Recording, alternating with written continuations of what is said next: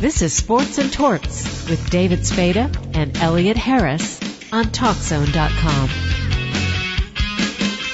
Welcome back. I'm Elliot Harris, and on the phone is David Spada in court on a DUI, right, David? Exactly. I was trying to talk to the last guest, and I was talking to myself like usual, and no one was responding. Well, it's not the first time you've talked to yourself. It won't be the last. Exactly. Also- when I, start, when I start hearing voices, I'm in trouble. Well, I don't know how to help you out with that. Anyway, also on the phone we have former NBA star, former college star JoJo White, played at Kansas, as I recall all too well many years ago, and also for the Boston Celtics, primarily. A couple other stops along the way, but I, I think most people remember JoJo as a Boston Celtic guard. How are you, JoJo? I'm doing absolutely fantastic. Now, I'm old enough to remember when you were in college, and I, I, w- I went to Missouri. I remember Kansas coming to Brewer Field House. I remember JoJo White.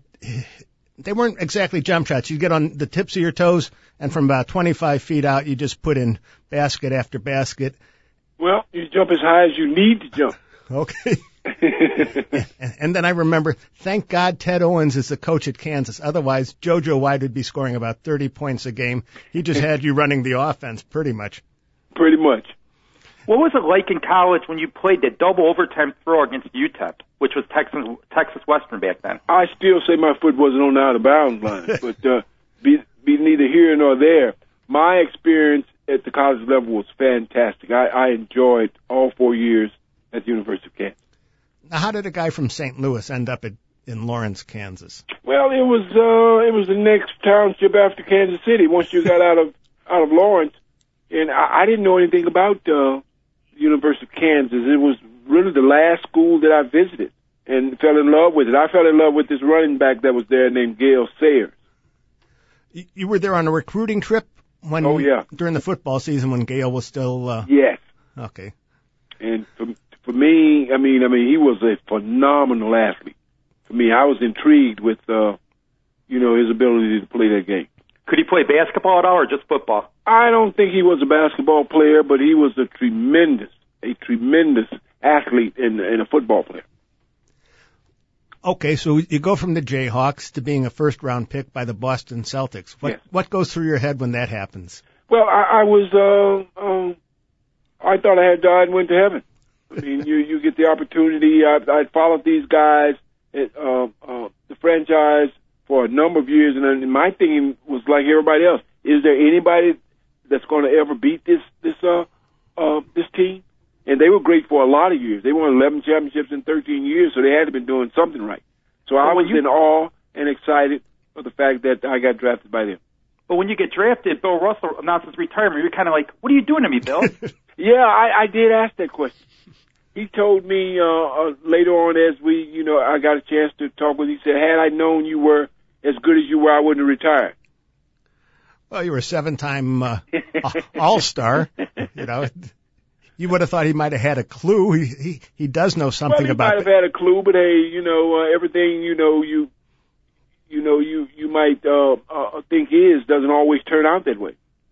And you played with Dave Cowens and you have Paul Silas and John Havlicek. I mean, was there someone who basically helped you become a better player out of those three, or All someone them. else? All every last one of them. The organization. I mean, uh, Red Auerbach was probably the the the most gifted uh, leader that you could ask any, anybody to be, and he was certainly tuned in and sound uh, in, in terms of basketball, uh, and, and passed all of that on to the guys that he brought in in the draft. So did Red Auerbach teach you how to smoke cigars at all? Well, no, but that was, uh, you know, once we saw a, a cigar light up, we knew that we were we, we were headed or had a chance to win it. You know, because he didn't fire up unless uh, he had the game in the bag. Was Red a fiery coach, or was he more laid back? He was he was both. You know, uh, um, he was a he was a, a, a psychologist, so to speak. I mean, he he'd say things to put the edge back on the player.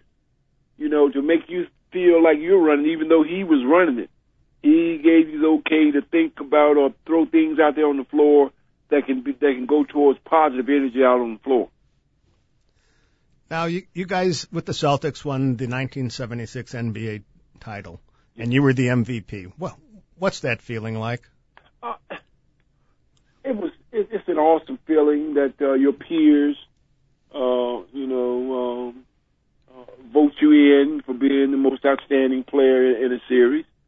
Um, and fortunate, you know, during that time, you know, you you play up to, you know, a higher level that you even didn't know you could play up to. Uh, but but that's maturing in the game itself as you go.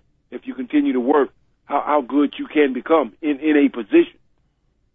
So I was a guy who was running the running the club, so learning how to run the club and utilize all those talents that played alongside me. Who gave you the us- toughest time at point guard? What defender? Oh, it was a lot of them. Uh, uh, Clyde Frazier, Oscar Robertson, Jerry West. Uh, I, I could go on and on. We, it was it was so many great players, you know, in, in the league during the era that I played in.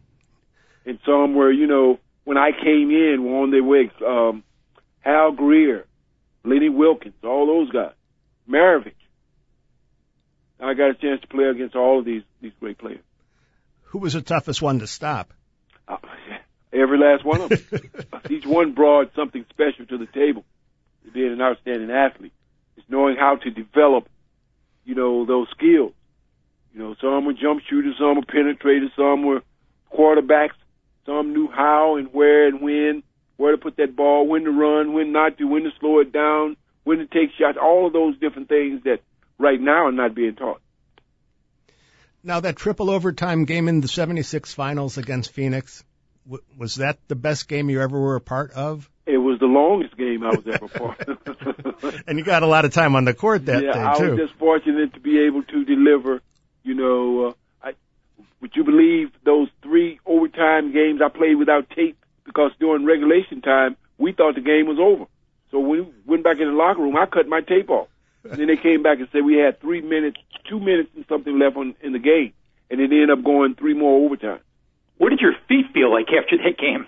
I, I don't know, but my, I was tired. I mean, I was never so tired, but uh, I, for some reason or other, when you when you win, you energy, you, you it creates more energy. Uh, so I, I felt fantastic. I was just we were just fortunate enough that uh, we were able to win that game. yeah, but you played 60 minutes and you only had 33 points. Well, you do what you have to do. you do what you have to do. So fortunately, I mean, even though I, I played a lot of minutes, uh, you know, conditioning and all the training that was going through allowed me to be able to do that. What do you think about Phil Jackson when people say he was a better coach than Red Auerbach? He got Well, more it's, it's just less somebody's opinion. I mean, everybody's got their own opinion. You see, uh, well, I mean, it's not always in, in the championships. It's how you were able to reach and develop, you know, the talent and con- consistently develop and, and put together. Uh, so a lot of organizations can put put uh, players together, but it's not that many can put teams together. And knowing how to fit the talents together is is is something that not everybody can do. Now you also played on the 1968 U.S. Olympic uh, basketball team in Mexico City. What was that experience like? It was it was absolutely fantastic. I played against a number of uh, outstanding college and uh, uh, players uh, who, who were Spencer Haywood, who was uh, out, out of high school, the youngest player I've ever played with, and uh, found out he was a, a phenomenal athlete. Is the first time I've ever seen a player that size play with his head up over the rim. You know, in basketball. So it, uh, uh, playing with him was was a delight. Do you kind of feel bad that Julius Erving didn't go right to the NBA, that he went to the ABA because he might have been even better in the NBA? Well, uh, we're, we're kind of glad he spent a little time in the in the ABA before he came to the NBA because he was a phenomenal talent. Having your uniform number 10 retired as a Celtic, what was that experience like? Well, uh, to you, you feel honored that an organization feel you know that much about what you've brought to their organization that they retire your name and hang your jersey up in, in, in the facility that you played in. So I was honored to be one of so many great ones that have played with the Celtics. Sam Jones, Bill Russell, Havlicek. Havlicek perhaps was the best I've ever played with on the floor.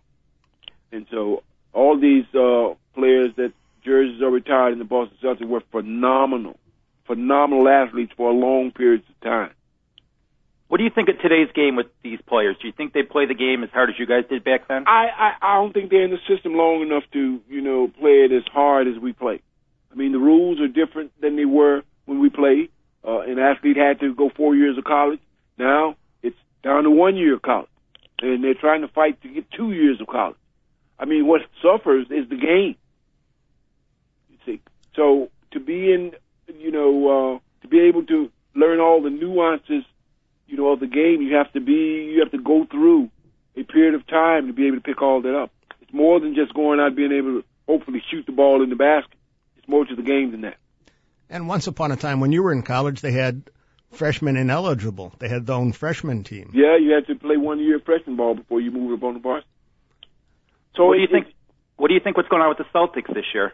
Well, I I I think we're going to be just fine. Uh, there there's still some opportunities out there. You know, some player trades and that type of thing. And plus, we had a pretty pretty solid nucleus of players, uh, uh, you know, in our roster as as we speak. So I, I'm I'm I'm excited about our, our roster and hope that we can add some to it. Ever wish you could be back on the court, uh, point guard for the Celtics? Every day. You're still close to the organization, though. I, oh yeah, I'm, I worked in the front office. What's going on with the Celtics here? I'm hearing they're looking to trade Rondo for Chris Paul. I mean, well, I don't get it. Might, Rondo does might, it up. You might hear a lot of this and that. I mean, that's just going around because of the, the, the nature of the game right now. I mean, everybody's talking about moving somebody, but that's, you know, you might hear you might hear anything out there right now. But but Rondo is an all-around player. He's kind of like old school, whereas Paul's more one of these. I kind of think of him as like a punk kid, whereas Rondo just gets it done. Well, I mean, it all depends on the talent that you surround them with you know, um, uh, both Chris Paul are outstanding point guards, and they're very rare in the league right now. You know, so you might you might hear a lot of things, but until it's done, it's it's just rumor. Jojo White, we want to thank you for being on t- Sports and Torts. Continued success. I appreciate you having me on. Good thank luck to so the Celtics, much. except for maybe when they play the Chicago Bulls. I thank you so much for having me on. All righty. That was JoJo White, the seven-time NBA All-Star, uh, a terrific ball player, a very f- terrific human being as well. David Spada, good luck in court. Thanks, Elliot, and I can't wait to hear that interview we did yesterday with Scott Drew. It's fabulous. Coming up uh, shortly, Baylor basketball coach Scott Drew. Stay tuned. This is Sports and Torts.